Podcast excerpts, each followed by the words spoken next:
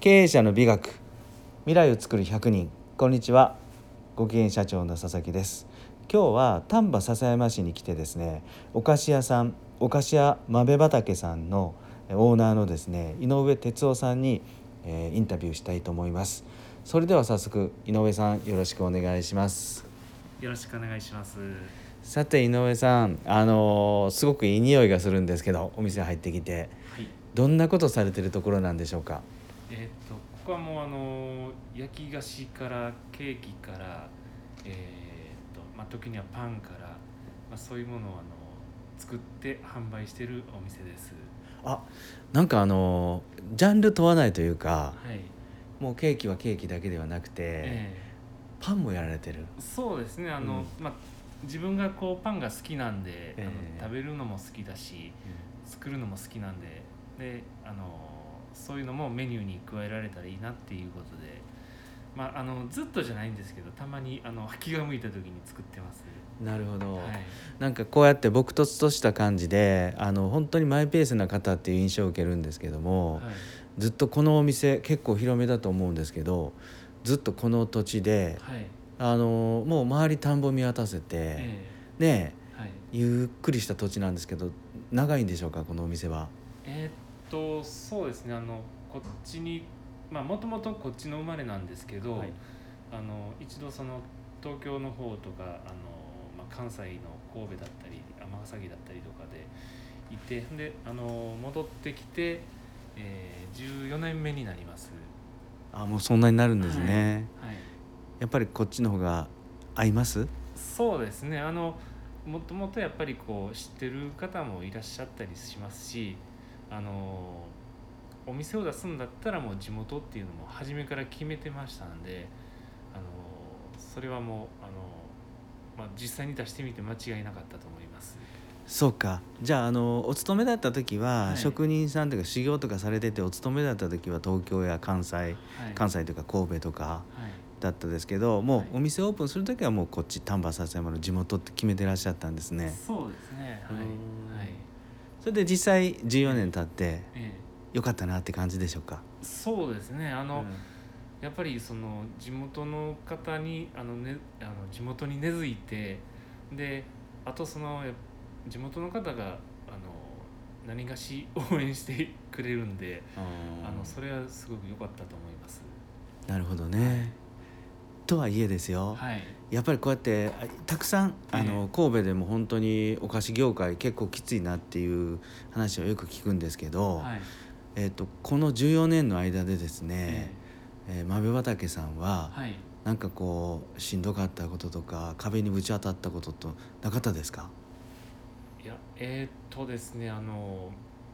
うん、売り上げが例えばそのあ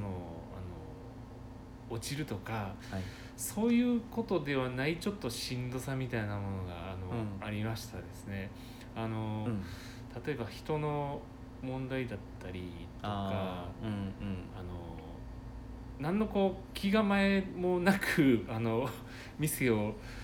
とりとりあえず僕にとってはその店を出すことがまあ半分ゴールみたいな感じやったんですけど、はいはい、そこから先やっぱりこうそれを継続していかなあかんっていうところのあのしんどさが、うん、あの 結構ありますね。で僕結構飽き性なんですよ、うん、飽き性なんでこういろんなことをやっぱりやりたいって思ったりとかするんで。でそれにこう周りがこう振り回されたりとか初めの頃はよくしてて、ええはい、でそれでちょっと苦労しましたですね。なんかこう本当すごくいい意味でマイペースな感じがするんですけど、えっ、ー、とじゃあスタッフの方とかが周りがちょっとしんどくなってきたって感じですか？そうですね。あの、ちょっと僕あの気配りが足りなかったみたいで あの、えー、ちょっとあの周りにだいぶ迷惑をかけてしまいました。ええー、はい。でもそれって具体的に何かその、えー、みんなが辞めちゃったとかそういうなんではなくてえー、そうそういうのもない。あのうちに来てくれるスタッフさんは、うん、あのやっぱりいい人ばっかりで、えー、であの長長続きするし、えー、えー、やっぱり居心地がいいんだと思うんですけど。なるほど、はい、でもその井上さんは、はい、ま、そんだけ自分でやってて飽き性で、えー、スタッフさんに気苦労をかけたなって何かしら気づいたのは何か原因あのきっかけがあったんですか？えー、っとねあの 一度そのあの言ってくれる言ってくれるこう機会があったんですよね。ええはい、でその時にあそうだったのかっていうのが あのもう多分相当勇気がいったと思うんですけど。はい、あだからそうですね。あの自分本位でそういうこううんとお店を持ってそのスタッフさんと一緒にチームでやるっていう意識に欠けてたんだと思います。はい、なるほど。よくそのアーティストとか職人さんは、ええ。えあの一人でこうどんどんいろんなことやって、はい、マイペースな方多いと思うんですけど、はい、そんな感じでスタッフの方がね、えー、なんかこう勇気を振り絞って、はい、井上さんに打ち明けたって感じですか？そうですね、うん、はいでそれで井上さんは、はい、あって分かって、はい、何かしらこうゆっくりお話をしたとか変えたとか。ええあの結構その最初はこう自分で何でもかんでもこうあのやりたやりたいというか、だったんですけどそれを今度あのある程度任せられるようになりましたですね。えー、えー、はい、えー、そうか、はい、全部自分でやっちゃうところをうまく任せるようになったと、はい、それでスタッフさんのその一言二言がなかったら、えー、できなかったかもわかんないですね。そうですね、はい、だからスタッフもねあの、えーと、やりがいが出て、うん、結構積極的にその自分の方からあのあれをやりたいんですけどこれをやりたいんですけどというふうに言ってくれるようになったし、はい、それは良かったと思います。あじゃあそれで、はい、うまくそこにシフトっていうか切り替えができたんで、えー、今でもこうやって、まあ、地元では本当に知らない人いないぐらいのお菓子屋さんですもんね、えー、僕もよく聞きますけど。はい、だから今はちょっと調子に乗ってあの だいぶねあの楽させてもらってるんですけど、え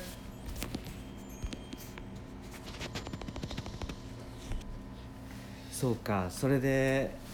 今に至るって感じなんでしょうけど、えー、ねえ、はい、なんか雰囲気もいいしお店の雰囲気もいいですし、はい、そうかそういうことがあってただその多分ねあのお話聞いてたらいろんなこう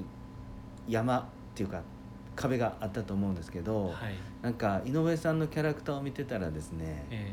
ー、あまりそこ気づかずに、はい、天然っていうかその自然なキャラクターというか人柄で、お人柄でクリアしてきたような気がするんですけど、うん、そうかも。でであの周りにもだいぶ助けられてますね。ああ、はい、ででもね、はい、実際その井上さん先ほどおっしゃってたんですけどスタッフの方も長く続くっておっしゃってたんで、はい、ずっと助けっぱなしのスタッフだとやっぱやめちゃうと思うんですが、はい、そこはなんかこう自分であこれが良かったのかなっていうことありますか、はい、えー、っとそうですあのまあ結局自分は作る方なんですけどそのスタッフとのコミュニケーションは結構うちの家内が切り盛りしてくれてるんです。なるほどなるほどで家内伝いにああだったよこうだったよっていうのを聞いたりとかそういうのも多分あったような気がしますね。なるほど、はい、うまく奥様とのこのサポート体制というか、はいえ。ー、連携がうまくできてたんですね。そうですね。はい。なるほど、はい、あのー、私もやっぱりこうちょっとこう都会から離れたところでご商売するのは、はい、やっぱりちゃんちゃん経営というかお父ちゃんとお母ちゃんが家族でやる経営ってやっぱいいよなって思ってたんですけど、はい、まさにそんな感じですね。そうですね、うん、はい、なるほど。なんかあの本当に天然で、えーとまあ、ガガツガツしてらっしゃらない、はい、えー、井上さんがですねこうやって地域一番のお店お菓子屋さんをやられてるっていうのはある意味、まあ、僕たちもなんかガツガツしなくてもやることをやっとけば、はい、いいんだなっていう印象を受けました。かなり勇気づれけられますねこれ。あそうですね、はい、はい、そうですね、うん、さて、まあ、今回もこれお時間なんですが、はい、えっ、ー、とそのおお店やっててまあ苦労は苦労であったけども実は実は周りのサポートによってまあ、あの井上さんのあのお人柄もあるんでしょうけど、支えによってまあまあ続けられて今では地域でしっかり根付いたお店ということが分かったんですが次の次回の放送収録ではね、はい、井上さんがこれから何かしらもしかしたらやりたいことがあるかも分かんないし、はい、今現在やってるかも分かんないと。で僕たちそのリスナーはその辺をちょっと深掘りして聞きたいなって思うんで、はい、よかったら次回もよろしくお願いします。あはいあわかりました。はい、はい、それでは、今日はとりあえずありがとうございました。ありがとうございました。